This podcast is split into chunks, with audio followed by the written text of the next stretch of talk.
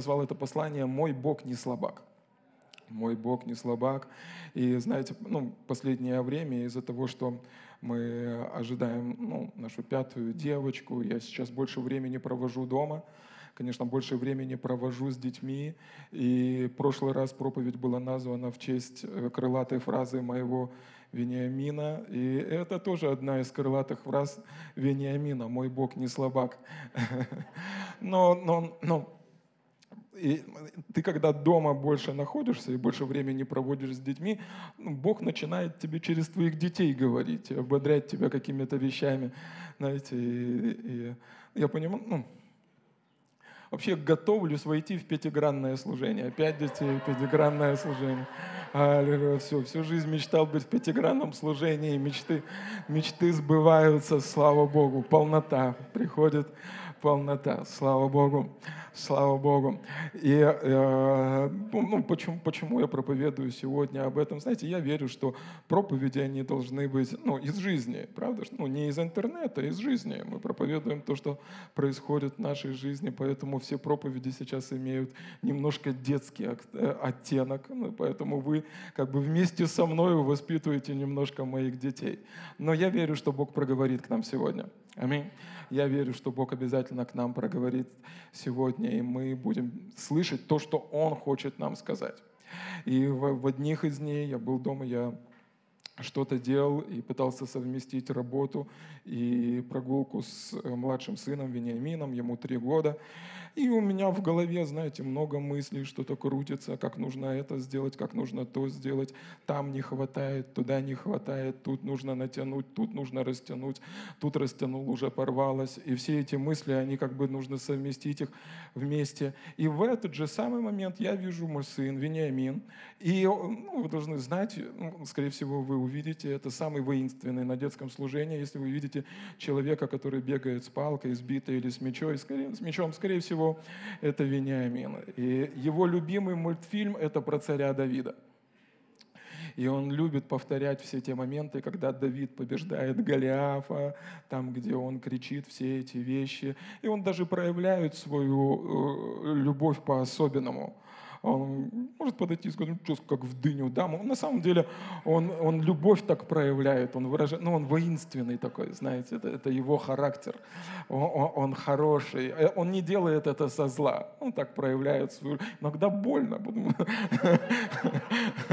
но, но, но он не делает это со зла. И я, представьте себе картину, я сижу во всех... Это Дух Божий, да? Что-то? Как ветер. И он не делает это со зла. Слышите? Он не делает это со зла. И я, с одной стороны, я сижу весь погряз в этих мыслях, которые раздирают меня. Получится, не получится, будет, не будет, получится, не получится. И с другой стороны, я вижу моего маленького сына. Он схватил какую-то палку и начинает сражаться с невидимым Голиафом. Он поднимает эту палку, и он размахивается ею и говорит, мой Бог не слабак. Начинает его бить и побежать. И побежал дальше. И вдруг я понимаю, это, знаете, как ну, внутреннее прозрение, откровение. Возможно, когда я сталкиваюсь со своими проблемами, Бог ожидает от меня той же реакции, которая есть у моего сына. Ну, ну, ну, услышьте, пожалуйста, все эти проблемы, с которыми мы сталкиваемся, возможно, даже большие, такие большие, как Голиаф, да, они не пришли в твою жизнь, чтобы убить тебя, чтобы погубить тебя, чтобы раздавить тебя. Они пришли в твою жизнь, чтобы ты с ними справился. И поймите, ну, все правильно, конечно, конечно, включается инстинкт самосохранения. Мудрый видит беду и уворачивается. Но иногда просто хватит уворачиваться. Нужно дать сдачи. Дать сдачи врагу. Слышите? Все, все нормально. Если тебя бьют по одной щеке, подставь вторую щеку. Послушайте, когда щеки закончились, нужно дать сдачу. Все нормально. Два раза подставился, нужно лупить да, и лупить в ответ. Хватит, хватит уже уворачиваться. Иногда от ну, вот агрессивной защиты важно перейти к агрессивному нападению. Все нормально, нужно предусмотрительно, нужно рассчитать, нужно все просчитать. Но самые большие и удивительные вещи были сделаны людьми, которые были безумны Христа ради. И которые имели вот это дерзновение. Мой Бог не слабак. Мой Бог не слабак. Мой Бог не слабак. Когда ты знаешь своего Бога, именно это дает тебе силу, слышите, или вдохновение идти дальше. Силу и вдохновение идти дальше. Не, ну, ну, не просто инстинкт самосохранения. Страх не будет побуждать тебя к таким вещам но именно уверенность в твоей победе. Вот откуда придет сила, чтобы идти и двигаться дальше и одержать полную победу над врагом. И в умах многих людей, христиан, победа, победа это недалеко не то, что Бог сказал победа. В умах многих людей победа это, ну, сдохну и пойду на небо, все, я достиг небес, все нормально, я победил. Но через все Писание мы видим, ну, не такую победу. Не такую. Иов, когда отказал, ну, когда все эти плохие вещи начали происходить с Иовом, он говорит, несмотря на то, что происходит это, это, это, я верю, что мой Искупитель жив и я узрю живого Бога. И он говорит, мои глаза увидят это. Аллилуйя. Это отношение борца, это отношение воина, это дух веры. Мои глаза увидят чудеса Божьи в моей жизни. Мои глаза Божьи увидят его обеспечивающую руку. Мой Спаситель жив. Бог не слабак, Он сильный, Он большой, Он славный, Он могущественный, Он потрясающий. Аллилуйя. Аминь. Он удивительный, Он великолепный. Мои глаза увидят, как будет происходить происходить обеспечение. Мои глаза увидят, как будет происходить исцеление. Мои глаза увидят, как люди будут освобождены от рака, от спида, от болезни. Мои глаза увидят, как люди будут переживать чудодейственную, чудодействие. Я вот сейчас взял, я исповедую это, я говорю, я верю это. Мои глаза увидят что когда я буду молиться за людей, у них будут вырастать недостающие зубы. Вот у меня есть такое, такое желание. Думаете, я не имею права в это верить? Попробуйте меня переубедить. Я буду видеть это. Я верю, мой Спаситель жив. Он большой, Он живой, Он сильный. И мои глаза будут видеть это. Мои глаза будут видеть это. Аминь. Слава Богу. Наш Бог не слабак. Аминь. Кто говорит, что Бог слабак? В том мультике, который смотрит Вениамин, говорит, что Бог слабак, знаете кто? Голиаф. Человек, вдохновленный дьяволом.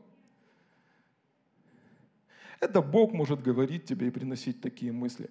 Но ой, вернее, Бог, я прошу прощения, дьявол может приносить такие мысли, разочарования, проблемы или еще что у тебя не получится, что-то не состоится, не, не, не произойдет. Послушайте, ну Бог, Он сильный, Он большой, Он славный.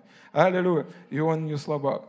Хотел поделиться с вами одним местописанием. Это Даниила, 11 глава. Даниила, 11 глава 32 стиха. Вообще вся эта история, о которой мы будем говорить сегодня, мы будем говорить о 17 главе, 17 главе 1 царств. И речь пойдет о битве между Голиафом и Давидом. И когда вы прочитаете всю эту главу, в этой истории, сразу же после того, как Давид был помазан на царство, там описывается история, и мы становимся свидетелями, свидетелями военного конфликта между филистимлянами и народом Божьим, народом Израиля. И вот в определенный момент войска филистимлян, они приступили, встретились с войском Израиля, и из филистимского народа вышел великан, здоровенный мужик, э, там, когда, ну, вот ученые посчитали, сколько он там, это был примерно трехметровый мужик, здоровенный, большой, можно сказать, великан, да, э, одно только, одна только э, броня на нем, ну, чешуйчатая броня на нем была, весила около 60 килограмм, слава Богу у него был э, желе, ну, медный меч, здоровенный щит, копье здоровое. Это, ну, копье, наконечник этого копья весил практически 7 килограмм, только один наконечник. То есть это был серьезная такая, ну, терминатор того времени, да, терминатор из Ветхого Завета, Голиаф. Это был, ну, и, и он на протяжении 40 дней начинал запугивать народ Божий, народ Израиля в наше время можем сказать церковь. И это был 40-дневный семинар страха. Вот вы будете поражены. Найдите хотя бы одного, кто бы справился. У вас ничего не получится. Я вас сумею победить. И все остальное. Он запугивал, запугивал, запугивал.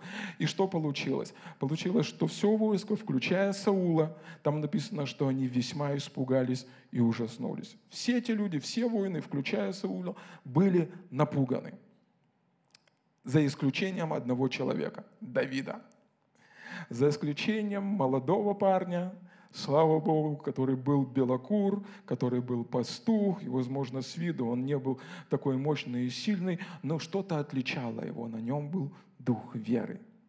Примерно похожих людей мы находим с вами, когда мы читаем об Иисусе Навине и Халеве, и мы, когда говорим с ними, вернее, когда мы говорим о, них, э, там Бог говорит, что этих людей я веду в землю обетованную, потому что на них был другой дух.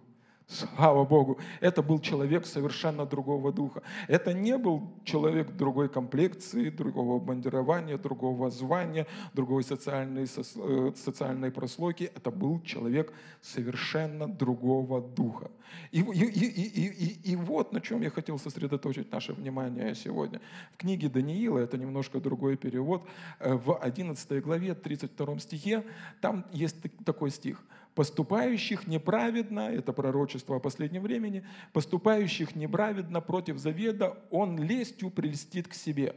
Но люди, которые знают своего Бога, усилятся и будут действовать. Слава Богу. Смотрите, как интересно там написано. Им, ну, откуда придет сила? Откуда придет мощь, чтобы действовать? От того, что ты знаешь своего Бога.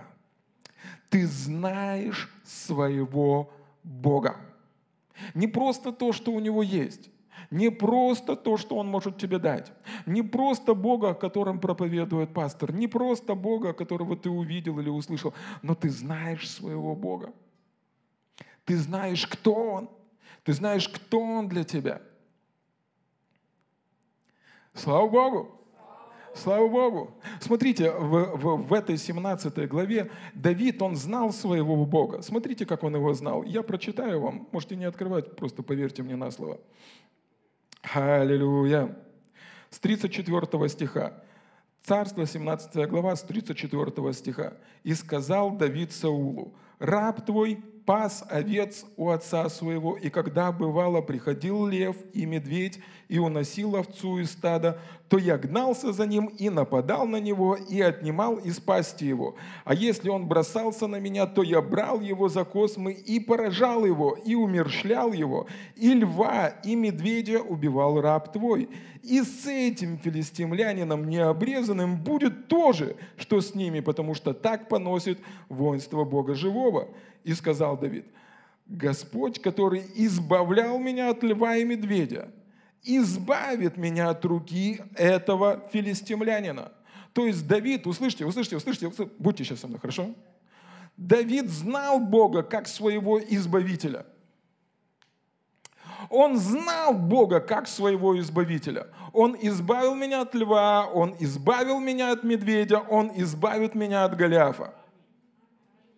Вообще не важно от кого, это не моя проблема и не моя забота. Если в моей жизни есть Избавитель, это Его ответственность избавить меня от маленькой проблемы, от большой проблемы, от удивительной проблемы, от нерешимой проблемы. Если это его ответственность, если это то, что он делает, пускай он и избавит меня. Он, говорит, он знал его как своего избавителя. Почему он был так уверен? Почему он был так дерзновенен? Это не было просто бравада, это не было просто ну, ну, бахвальство, это не было гордыня. Он был уверен в своем Боге который уже являл свою силу, который показал ему, что он избавитель. И он говорит, Бог справился с медведем, Бог справился со львом, он справится с Голиафом. Это знаете, когда я с детками иду э, в магазин, и мы заходим в игрушечный магазин, им вообще не важно, что сколько стоит. Если вот были сейчас в игрушечном магазине,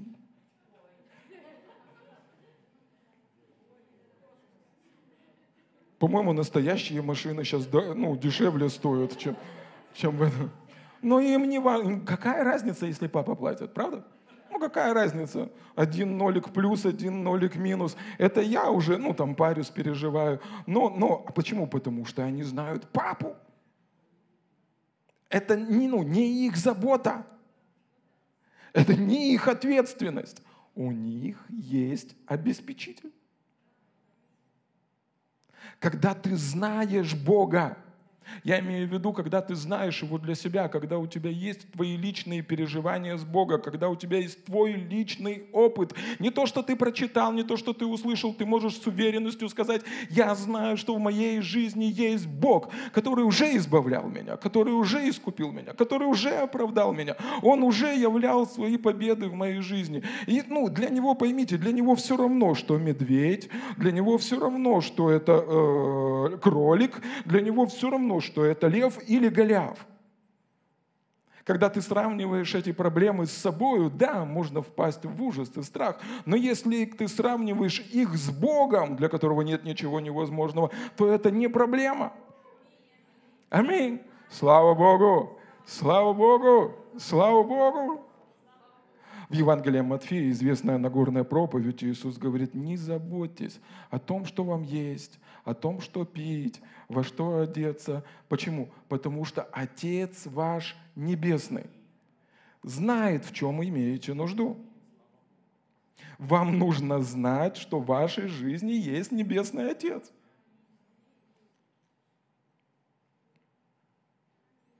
Аминь. Смотрите, э, еще одно местописание. Евреям 11 глава 6 стих. «А без веры угодить Богу невозможно». У тебя не получится это. «Ибо надобно, чтобы приходящий к Богу веровал, что Он есть». Какая нравится Богу вера? Вера, что Бог есть. Что Он есть твой Отец. Он есть. Ему не нравится, когда ты его игнорируешь, ему не нравится, когда ты делаешь вид, что его нету, ему не нравится, когда ты ведешь себя так, как будто бы Бога нет. О, Иисус так и говорит, что вы ведете себя как язычники, которые не имеют Отца. Богу нравится вера, когда ты веришь, что Он есть, прямо сейчас есть в твоей жизни. И Он открывает себя, и через Иисуса Он открывает нам и говорит, что Он наш любящий Отец. Опять-таки, приводя пример к детям, знаете, вот детки, они сейчас учатся в школе вдвоем, старше. И после школы, знаете, куда они идут? Мы все привыкли говорить домой, но если вы поставите себя на место ребенка, они не идут домой, они идут к родителям в их мировоззрении, их взгляде на жизнь, они идут в то место, где есть их родители. Где бы ни были родители, в этом доме, в другом доме, их дом, там, где есть их родители.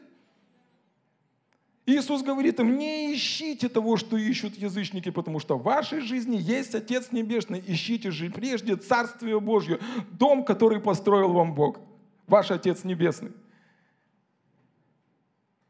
который очень сильно хочет заботиться о вас. Возможно, для кого-то это секрет или не секрет, но если у вас когда-либо были или есть дети, дети, они не беспокоятся о том, что им пить и во что одеться. Я, как родитель, больше парюсь. И самая красивая часть меня, Марина, она вообще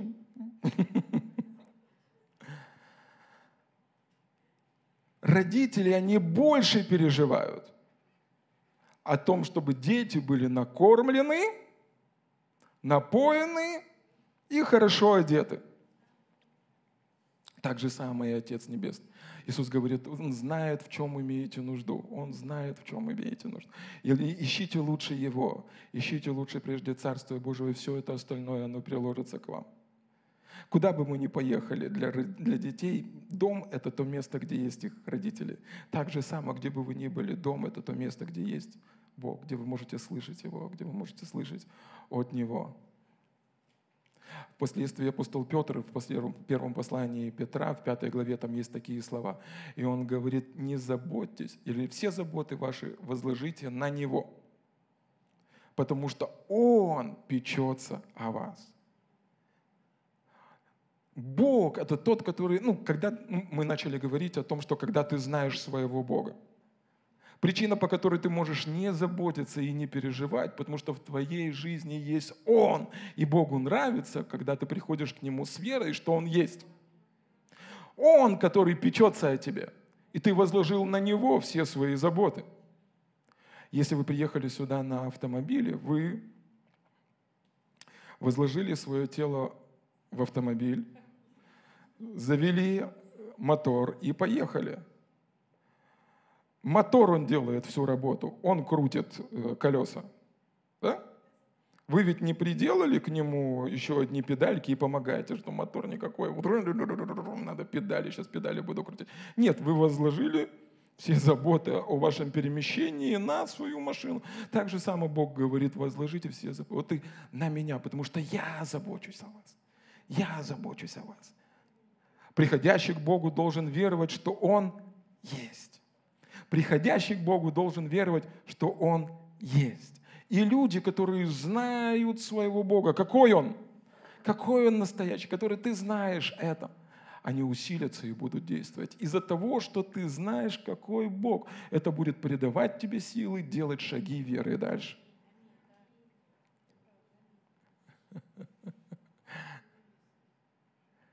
Слава Богу! Слава Богу! Аллилуйя! Слава Тебе, Господь! Благодарим Тебя! Спасибо Тебе, Господь! Слава Богу! Смотрите, еще одно местописание – 22 псалом. Тот же самый Давид, о котором мы сегодня говорим, он пишет эти строки и говорит, «Господь, пастырь мой, я ни в чем не буду нуждаться. Он покоит меня на слачных пажитях и водит меня к водам тихим. Он подкрепляет душу мою. Он направляет меня на стези правды ради имени своего». Это Он. Ну, ну, смотрите, Господь, пастырь мой, я ни в чем не буду нуждаться. Причина, почему Давид был так сильно уверен в своем хорошем будущем, потому что он знал своего Бога. Он говорит, Господь пастырь мой. Или другими словами, он не просто верил в светлое будущее, он верил в Бога, который есть в этом будущем и который способен сделать это будущее светлым. Он говорит, Господь пастырь мой, он пишет о своем Боге, и он говорит, Он мое обеспечение, Он мой Господь, Он, который заботится обо мне, Он, который обеспечивает меня, Он, который хранит меня, Он, который оберегает меня, Он, который защищает меня, Он, который позаботится обо мне. Я ни в чем не буду нуждаться, потому что Он взял ответственность за мое обеспечение на себя.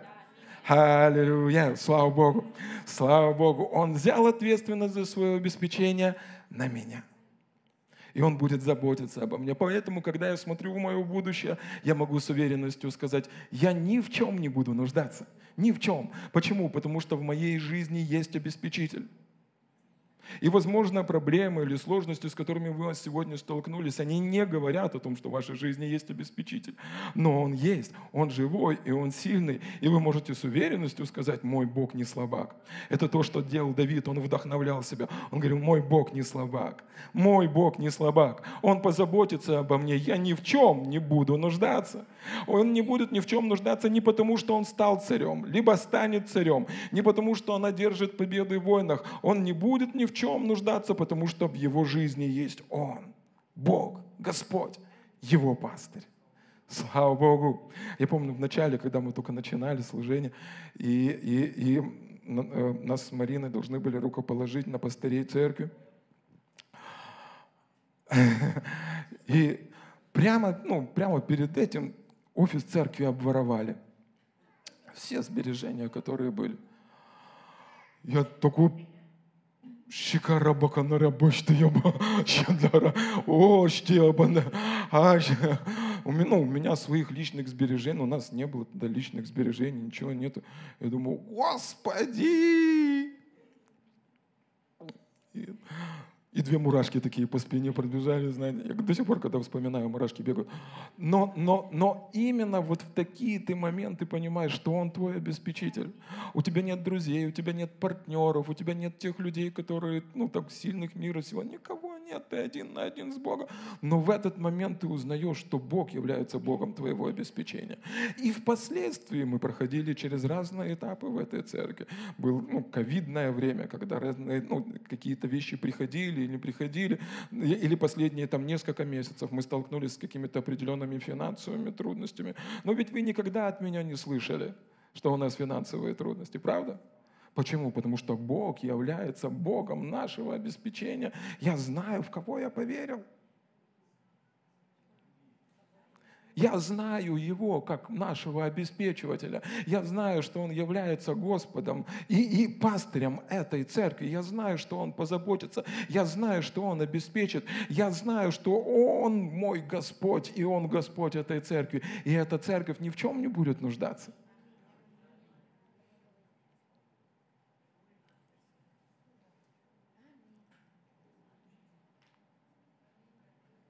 Господь пастырь мой, я ни в чем не буду нуждаться. Аминь. Слава Богу! Слава Богу! Слава Богу! То, что, возможно, даже сегодня в вашей жизни какие-то трудности с финансами, со здоровьем, какие-то вещи, возможно, вы проходите, в вашей жизни есть Голиаф, и вам не нравится, что он в вашей жизни. Конечно, не нравится. Но Голиаф это не значит, что вы что-то делаете не так. Возможно, наоборот, вы все делаете правильно. И он пришел, потому что Голиаф пришел после того, как Давид был помазан на царство. Возможно, вы все делаете правильно. Просто пришло время отрубить ему голову. Аллилуйя. Аминь. Слава Богу. Есть замечательное место, этот стих из 2 Тимофея, первой главы, где апостол Павел пишет послание к Тимофею, к своему сыну в вере. И мне очень нравится, как пастор Рик описывает этот стих, раскладывая все на греческом языке. На греческом языке он становится более понятным, чем, чем на русском языке. Но, но э, апостол Павел пишет этот стих будучи находясь в тюрьме.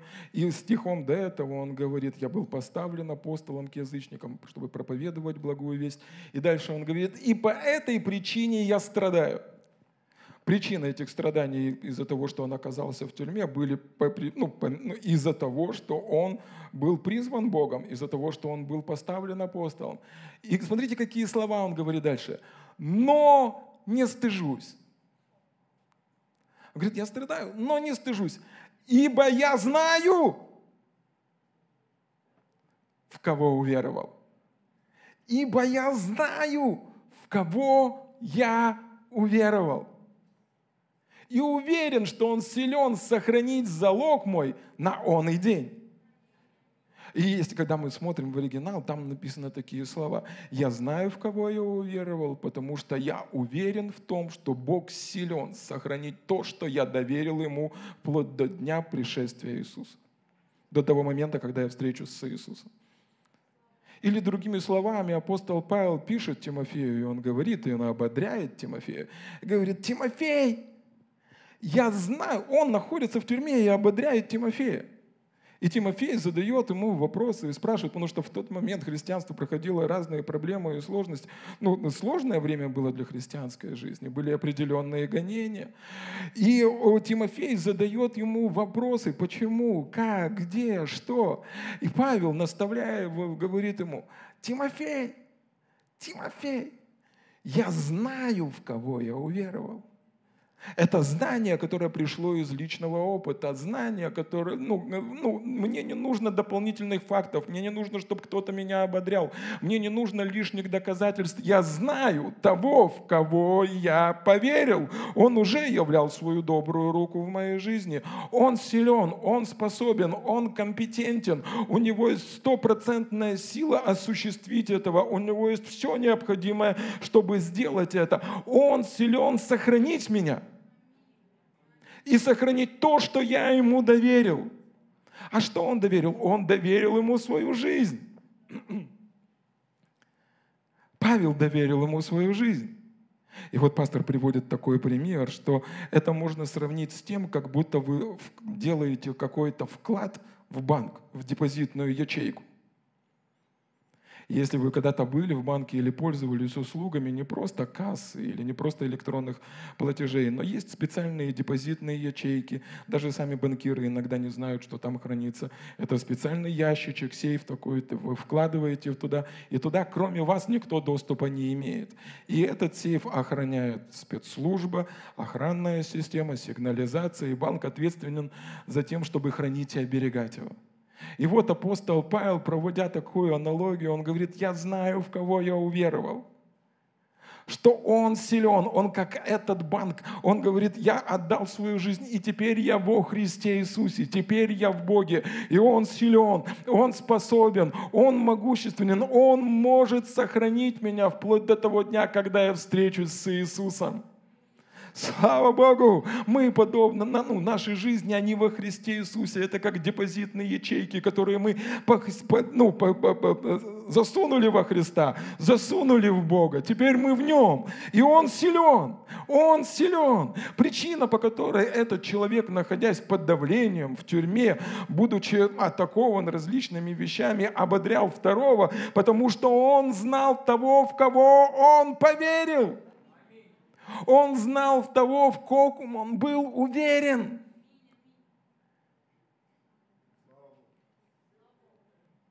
И он говорит, мой Бог силен. И то, что он сделал для меня, Тимофей, он может сделать для тебя. Откуда мы знаем, что Тимофей проходит сложности? В седьмом стихе, в этом же самой главе, апостол Павел пишет ему, Бог не дал нам духа страха. И, скорее всего, Тимофей был отдакован этим духом страха. Бог не дал нам духа страха, но силы, любви и здравого ума. И здесь для нас с вами открывается определенная и удивительная истина, что ну, страх о, э, э, э, это не просто эмоция, это как дух. И, и человек, он может быть, наполнять себя этим духом страха, и тогда это будет иметь влияние на все остальное, на силу, на любовь и на здравый ум. Человек, который заражен духом страха, он не может правильно оценивать обстановку. Этот дух, он как, ну, как зараза, которая начинает погла... ну, э, поглощать. И он говорит, Бог не дал нам духа страха. От Бога приходит дух веры. От дьявола приходит дух страха.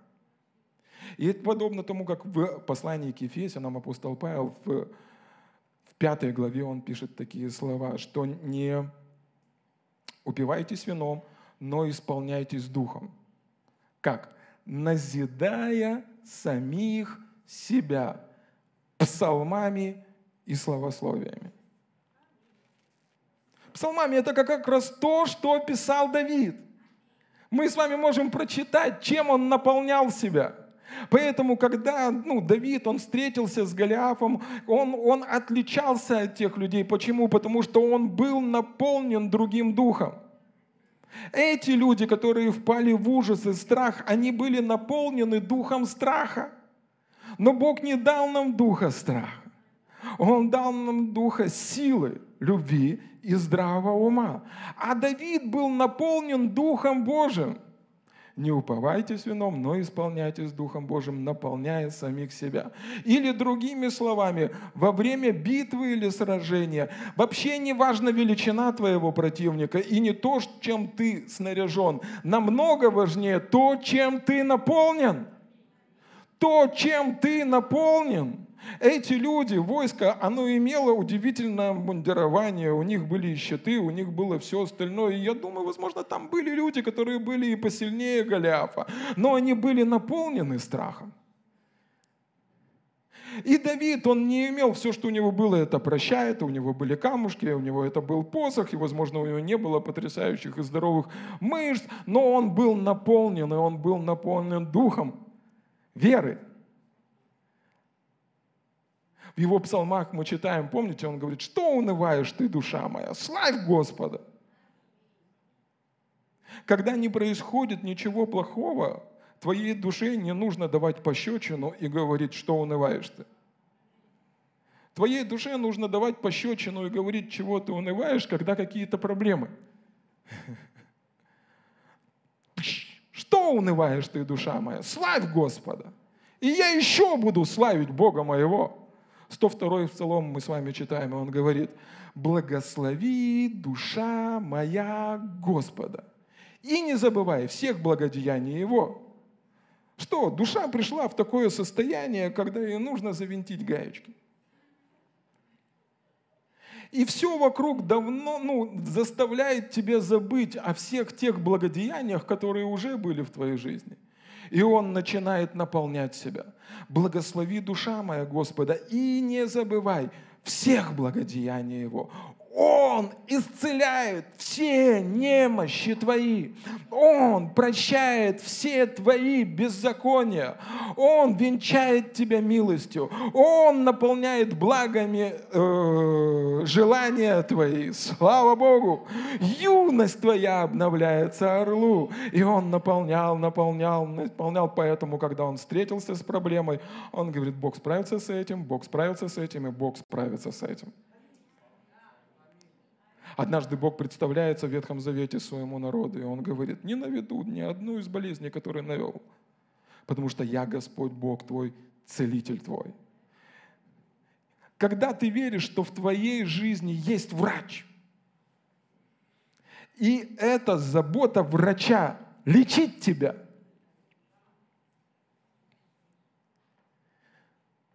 неважно, это насморк, это простуда, рак или что бы там ни было, он говорит, я целитель твой, я целитель твой, я целитель твой. Давид говорит, Бог справился с медведем, Бог справился со львом, Бог справится с Голиафом. Если Бог, Бог хоть раз в жизни сделал исцеление в твоей жизни, тебе нужно вспомнить о том, что Он сделал. И Он не умер, слышишь? Он не умер, Он все еще тот же самый целитель, который исцелил из тебя в прошлом, который исцелит тебя сегодня и будет делать это в будущем. Он Господь Бог, целитель твой. Аминь. Он Господь Бог, пастырь твой, который заботится и обеспечивает. Если Он хоть раз в жизни сделал финансовое чудо в твоей жизни и сделал так, что ты ни в чем не нуждался, поверь, Он не изменился. Ты мог измениться, Он не изменился.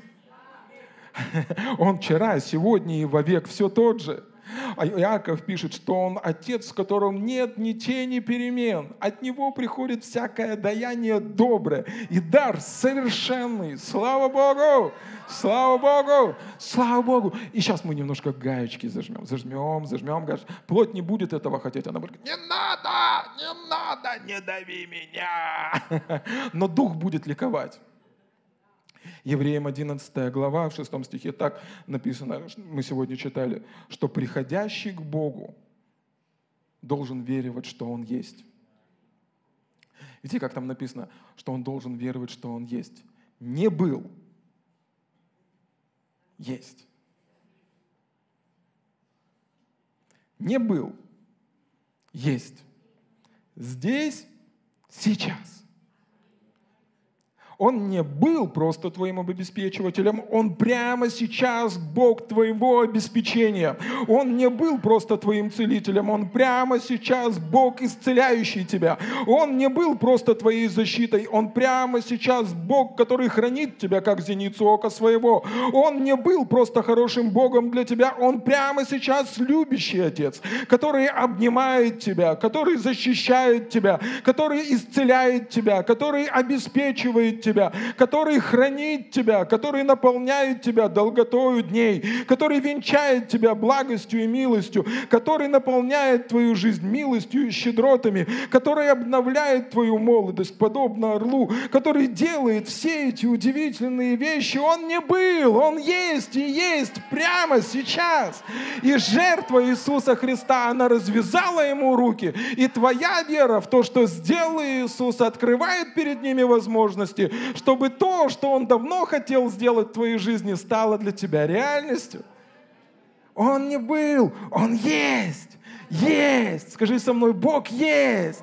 Я знаю, в кого уверовал. Мой Бог не слабак. Что делал, апостол, что делал апостол Павел, когда он пишет евреям э, в пятой главе? Человек, столкнувшийся с большим количеством трудностей, он, дел, он говорит так, не упивайтесь вином, но исполняйтесь духом, назидая самих себя, назидая, наставляя, проповедуя, вдохновляя самих себя. Это то, что делала эта женщина, которая страдала 12 лет кровотечением. Ее жизни была нерешимая проблема на протяжении 12 лет. Она сражалась, она билась, она истощила все свое имение. Она делала попытка, попытка за попыткой, попытка за попыткой. Но пришла еще худшее состояние. Но потом она услышала об Иисусе. И там написано, и она начала говорить внутри себя, если прикоснусь к краю его одежды, то исцелюсь. Что она делала? Она назидала сама себя, наставляла сама себя, вдохновляла сама себя. Ей было с чем сражаться – негативный 12-летний опыт давления ну, с, а, от людей из-за того, что ей нужно было нарушить социальные и религиозные законы того времени, толпа, и там написано, она пришла в худшее состояние, скорее всего, физически она была немощна. Ей было с чем сражаться, но знаете что? Все это не имело значения. Единственное, что имело значение, чем она была наполнена. Она была наполнена тем, что она говорила – она говорила, если только прикоснусь к краю его одежды, исцелюсь. Если только прикоснусь к краю его одежды, исцелюсь. Она назидала сама себя, наполняла сама себя. И этот Голиаф, который 12 лет атаковал ее жизнь, в одно мгновение его голова, она покатилась вниз, и она получила свое исцеление. Не важно, что тебя атакует, не важно, кто тебя атакует, не важно, что у тебя есть или что есть у твоего врага. Намного важнее то, что происходит в твоем сердце, чем ты наполнил. Соломон пишет такие слова. «Больше всего хранимого храни сердце свое, ибо из него источники жизни». Из него источники жизни – и этот, ну, Давид, этот молодой паренек, который только что пас овец, и этот, ну, он прибегает на поле битвы, и он в недоумении, почему никто не сражается с этим обрезанным Голиаф, необрезанным э, Голиафом, филистимлянином. Почему? Потому что он был наполнен, он на нем был дух веры, он был наполнен верой.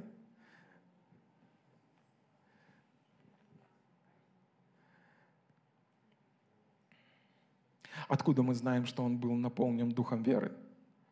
В послании к Коринфянам апостол Павел пишет такие слова. «Ибо, имея тот же самый дух веры, я веровал, потому говорил». Смотрите, что говорил Давид. Иисус впоследствии, э, вернее, в другом месте Иисус говорит такие слова. «Ибо от избытка сердца говорят уста». Смотрите, что говорит Давид. «И сказал Давид, Господь, который избавил меня от льва и медведя, избавит меня и от руки этого филистимлянина. Что мы слышим? Мы слышим веру. Это то, чем было наполнено его сердце. Это то, кем он был. Аминь. Слава Богу.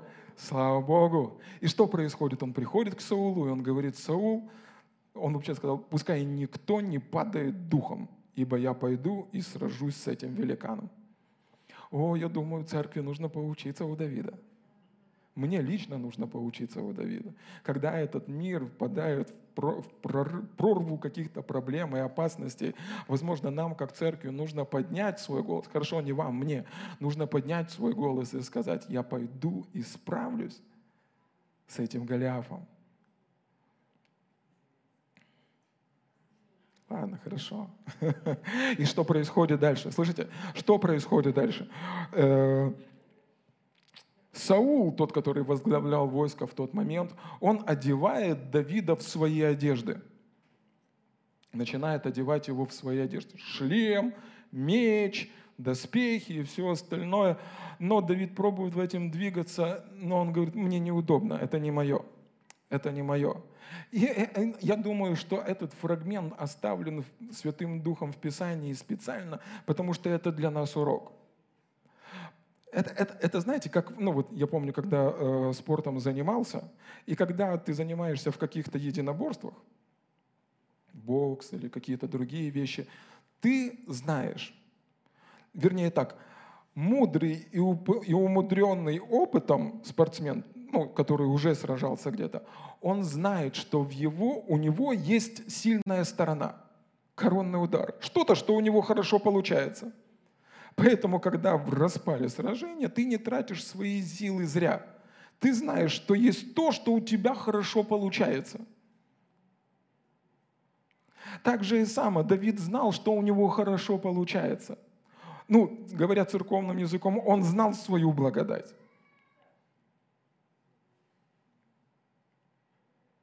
Смотрите, Филимону первая глава, шестой стих. Там написано, дабы общение веры твоей оказалось деятельным в познании всякого у вас добра во Христе Иисусе.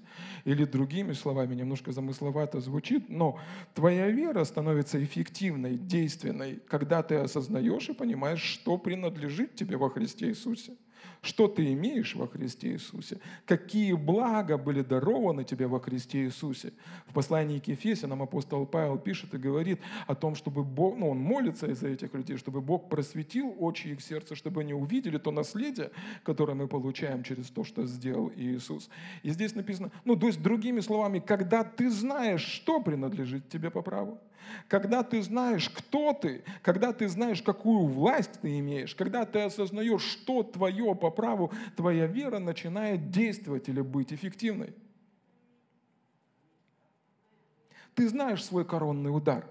Ты уже не просто бьешь в воздух, но ты знаешь, что твоя двоечка, двоечка боковой и апперкот, они достигнут цели.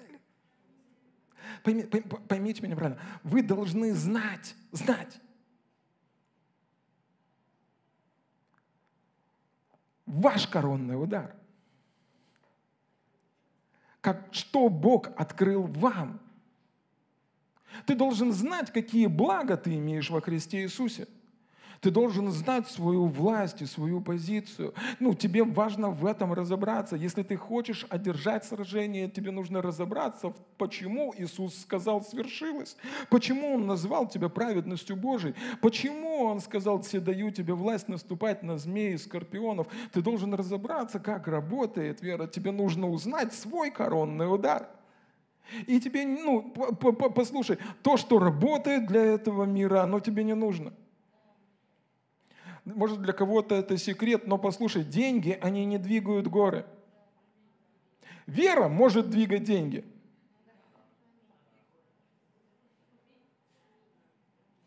За деньги ты не воскресишь никого из мертвых. За деньги ты не купишь чудеса, даже настоящих друзей –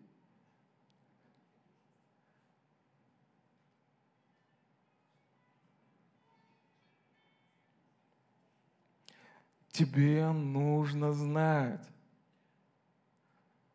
свой коронный удар, что принадлежит тебе по праву, силу своего слова, власть, доверенную тебе Иисусом, веру, которую Он вложил в твое сердце, помазание, которое Он высвободил, тебе, высвободил в твоей жизни. Тебе нужно знать, что же это за сила, о которой сказал Иисус. Вы примете силу, когда сойдет на вас Дух Святой.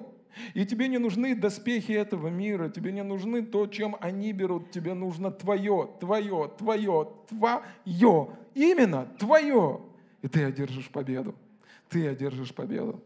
Аллилуйя! Слава Богу! Слава Богу! И Давид, он, он, говорит, я не справляюсь с этим, Саул, я возьму то, что работает в моей жизни.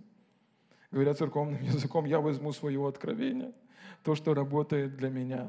Я знаю моего Бога, который уже действовал таким образом. Я возьму и буду действовать на основании того, что Он мне открыл.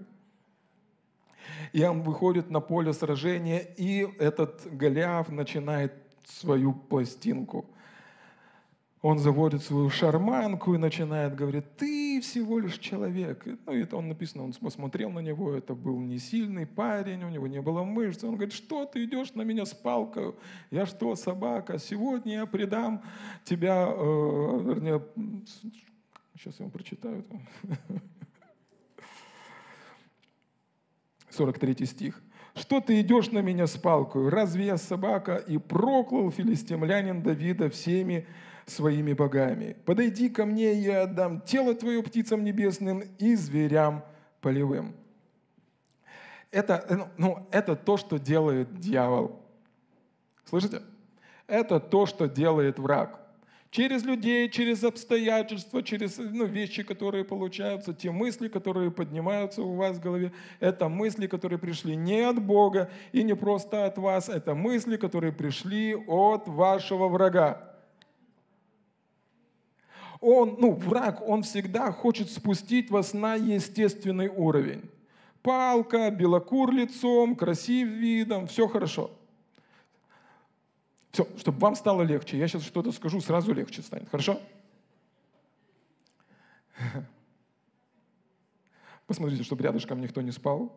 Это важно, очень важно. Никто? Никто не спит? После вашего рождения свыше ничего естественного у вас не осталось. Вы полностью сверхъестественный человек. Вы были рождены свыше, вы стали новым творением, у вас разум Христом. Даже то тело, которое подлежит тлению, оно находится под воздействием Духа воскресения, который находится внутри вас. И этот Дух воскресения животворит ваше смертное тело. Ничего естественного у вас не осталось. Поэтому не позволяйте врагу спускать вас на естественный уровень. Вы были рождены Богом от Бога, аллилуйя, сверхъестественным Богом, и вы сверхъестественное дитя Божье, которому доверена власть и позиция в духовном мире, который был снаряжен сверхъестественной верой Божией, которому доверена великая власть в его устах, который был помазан Духом Божьим, и от этого Духа приходит чудотворная сила делать то, что может делать только Бог. Ничего естественного не осталось потому что он смотрел на него как на, на пастуха. Но в 16 главе мы видим, что это был помазанный царь. Это не был уже просто пастух. Пришел пророк и помазал его на царство. Голиаф видел паренька, но в духовном мире это был помазанный царь Давид, царь Израиля который одержит еще огромное количество побед и станет самым известным царем за всю историю Израиля.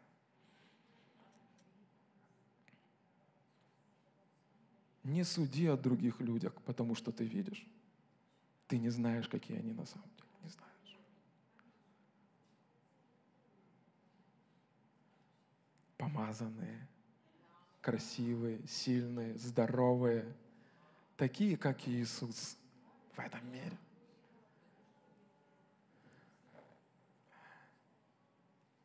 И смотрите, что делает Давид. Он не просто проглатывает эти слова. Сейчас важно. Очень важно. Хорошо? Мы должны убить каждого великана. Хорошо? Он не просто проглатывает эти слова. Если вы будете просто проглатывать, бэкать, мэкать, он отвечает ему. Иисус в Луке говорит, если бы вы верили, вы бы сказали. Он отвечает ему. Смотрите. А Давид отвечал филистимлянину. Ты идешь против меня. Я не проверял, но, но, но я, я где-то помню вот это слово «отвечал» я перепроверю, но на всякий случай сейчас выбежу. Это слово «отвечал» – это то же самое слово, когда написано в Евангелии от Марка, что Иисус сказал смоковнице.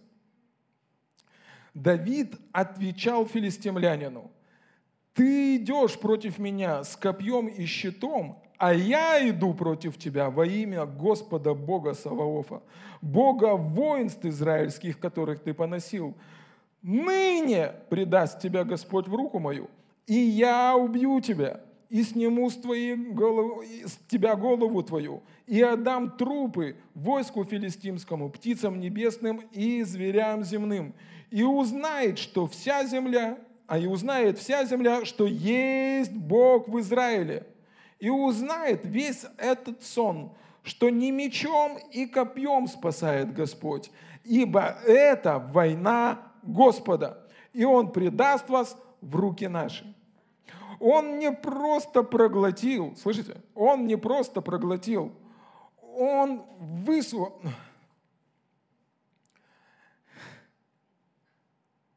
Давид встал посреди всего этого поля сражения. На его глаза давит величина Голиафа. На его уши давит послание, которое он говорит. Ну, а это кажется, что ну, Давид там вот такой вот, он не, ну, как бы, э, но давление было. Давление было.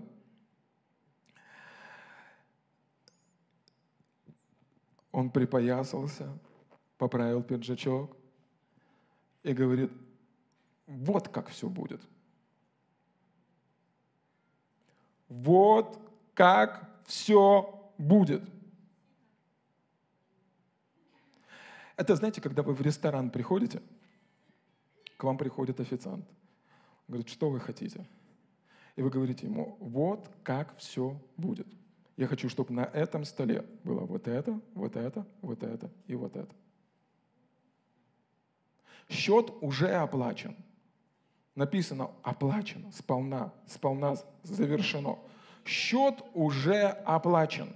Но неважно, даже если счет оплачен, если вы не сделаете заказ, на столе ничего не будет. И вы занимаете эту позицию власти – зная, что вам даровано во Христе Иисуса, и говорит, вот как все будет. Разве не об этом учит нас Иисус в Марка 11 главе? Имейте веру Божью, ибо если скажете Голиафу, поднимись и вернись в море, и пускай у тебя по дороге отпадет голова, не усомнится, но поверит, что сбудется по слованому, будет ему, что не скажет. В определенный момент давления и вызова в вашей жизни нужно занять позицию, знать, что ты вдохновлен Богом. Матфея 28 глава написано так. Иисус говорит, все дана мне всякая власть. Как на небе, так и на земле. С властью и именем Иисуса сказать, вот как все будет.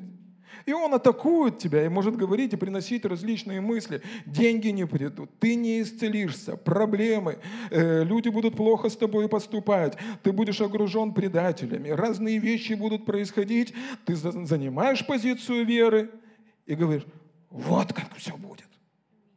Вот как все будет.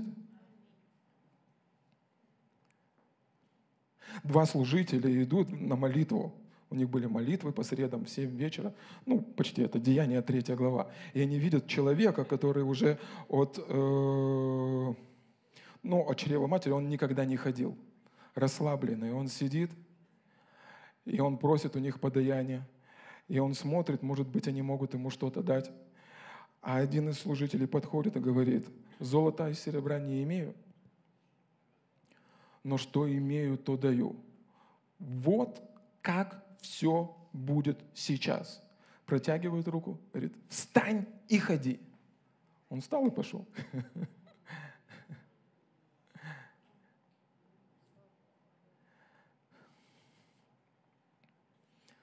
Вот как все будет. Второе послание Коринфянам, 10 глава, апостол Павел пишет с 3 стиха. «Ибо мы, ходя во плоти, не по плоти воинствуем, оружие воинствования нашего не плотские, но сильные Богом на разрушение твердынь. Ими не спровергаем замыслы и всякое превозношение, восстающее против познания Божия, и пленяем всякое помышление в послушание Христу. И апостол Павел пишет, говорит, что оружие воинствования наши, они не плотские. То есть он говорит о том, что это не физический меч, это духовный меч, который есть Слово Божье который острее обьюда острого меча, который действует, который живой, который действует вплоть до разделения духа и души. И он говорит, именно этим оружием мы не спровергаем. Не просто думаем, не спровергаем. Я веровал, потому говорил. Давид не просто, слышите, не просто подумал, нет, так не будет – он ответил. И когда тебя бомбардируют мысли дьявола, тебе нужно ответить. Своими устами взять и отметить, и ответить, взять меч Слова Божьего, и он бомбардирует тебя различными мыслями и говорит, все с тобой будет плохо. Нет, со мной все будет хорошо. Он восполнит всякую мою нужду по богатству своему в славе Христом Иисусом. Он защитит меня. Его ранами я исцелился. И ты не спровергаешь удар за ударом, сносишь эти твердыни, убираешь эти камни, разбиваешь эту прослойку твоего мышления, которое разделяет тебя и твою победу. Потому что победа уже была одержана. Давид говорит, это не мое сражение, это сражение Господа. Это не мое сражение, это сражение Господа. Посреди всего этого войска, тех людей, которые все были в завете с Богом, они все ходили в церковь. Это было все одно собрание. Был один человек, который поверил. Он знал. Ибо люди, которые знают своего Бога, усилятся и будут действовать. Он знал, мой Бог не слабак. Он знал, мой Бог есть Бог моего обеспечения. Он знал, что мой Бог целитель мой. Он знал, что мой Бог Эль-Шадай больше, чем достаточно. Он знал, что мой Бог сильный, Он не слабак, Он мощный, Он богатый, Он крутой, Он сильный, Он могущественный, Он славный и великолепный. Поэтому он действовал. Знаете, что произошло? Он побежал к Голиафу. Я когда читаю это место, я плачу и каюсь.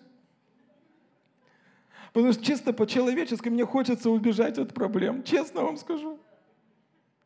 Ну, не мое ну, не знаю. Опять руки в эти всякие...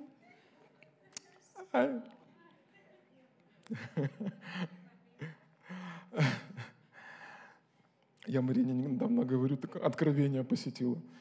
Думаю, Марина, это ж сколько за свою жизнь я памперсов поменял.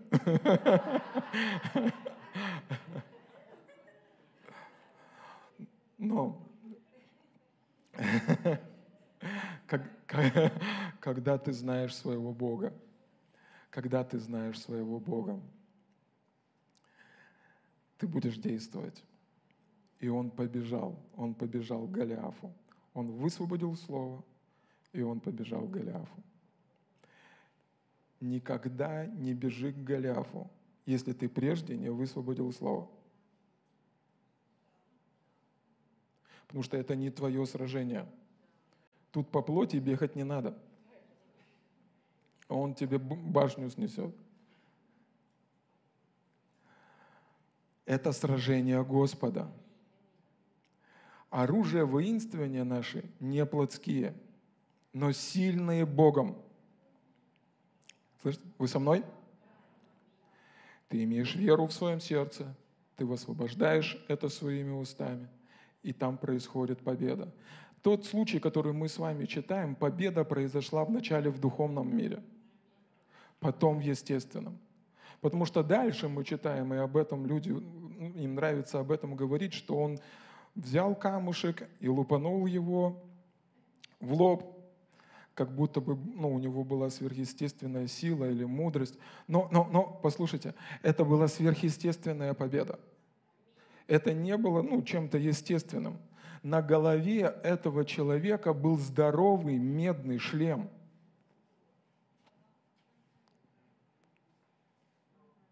То есть, ну, это броне, бронепробиваемый э, камушек тогда должен был быть. Да? Это была сверхъестественная победа.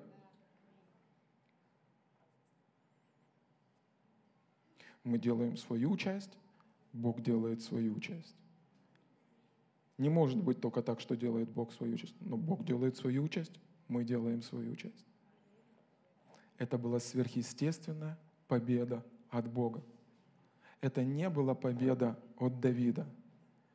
Давид, воспевая Господа, говорит, это от тебя приходят все победы.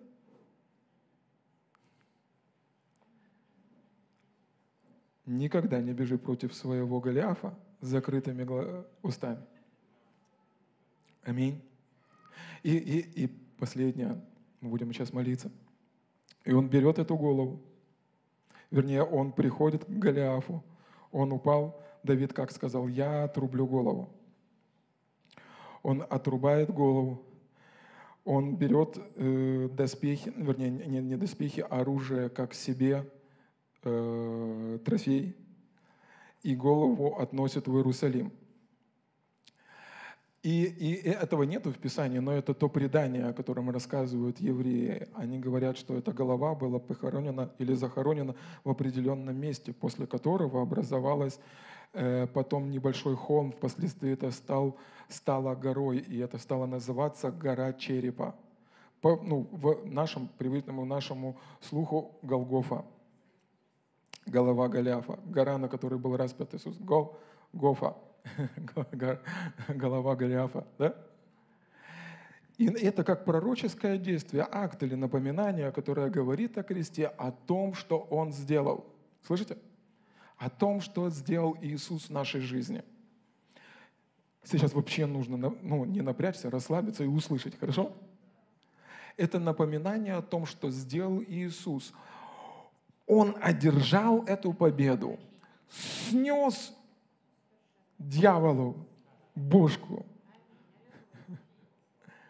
Полную победу одержал. Он говорит, седана мне всякая власть как на небе, так и на земле, полностью одержав победу над дьяволом, Голиафом и любой силой вражьей. И теперь, когда мы рождаемся свыше, мы попадаем в Него, во Христа Иисуса. После победы над Голиафом – на дьявола. Поэтому Библия говорит нам, что мы больше, чем победители во Христе Иисусе. Теперь смотрите, смотрите, смотрите, смотрите. Мы сейчас будем молиться. Все хорошо. Ваши пончики не убегут, кофе не остынет, все хорошо. Очереди в туалет сегодня нет, у нас два туалета. Услышьте, со мной?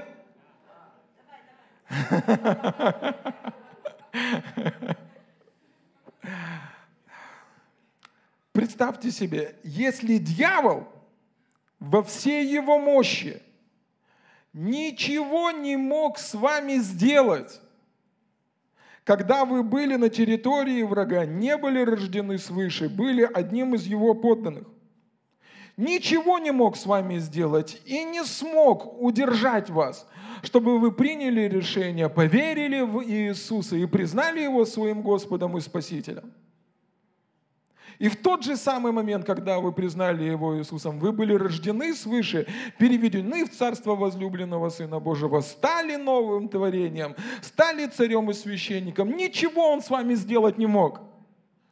То тем больше сейчас – тем больше сейчас, когда вы уже не на его территории, вы уже во Христе Иисусе.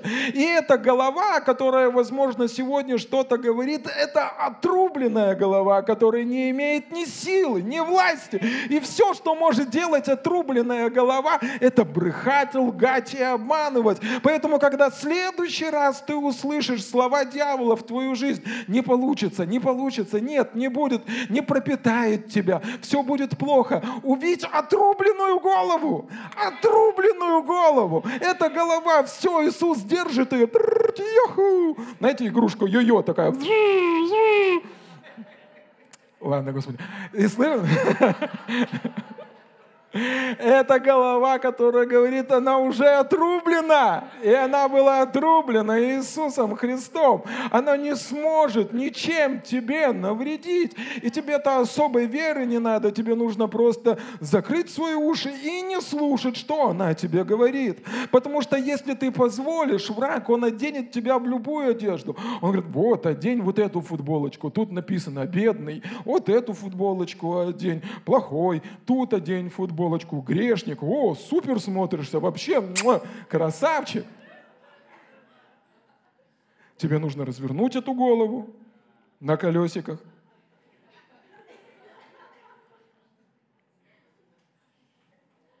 За этими словами нет власти. Так же само, как не было власти за словами Голиафа, который сказал, я убью тебя. Но что произошло? Власть и сила была за словами Давида, вдохновленного Богом человека. Так же самое сегодня в словах дьявола нет власти. Власть сегодня есть только в словах Иисуса. Иисус прославлен по правую руку Отца, могущественный и сильный. А это только отрубленная голова. Аминь. Когда ты приходил к Господу и просил о том, чтобы Он спас тебя, ты не знал ни греческого, ни иврита, не знал всех местописаний, не знал вообще, возможно, что есть церковь, нету церкви. Ты просто верил Богу, ты знал, что Бог есть, и ты хочешь, чтобы Он тебя спас. Ты поверил в сердце и сказал своими устами, самое большое чудо в истории всей Вселенной произошло. Ты был рожден свыше. Так же самое и сейчас. Если ты веришь Богу своим сердцем, исповедуешь это своими словами, Павел пишет, если он сына своего единородного не пощадил, как вместе с ним не дарует вам и всего? Поэтому перестань слушать отрубленную голову. Твой Бог не слабак, Он сильный, большой и мощный. И лучшие дни еще впереди. Юность твоя будет обновляться подобно орлу. И я пророчествую сейчас кому-то то, что...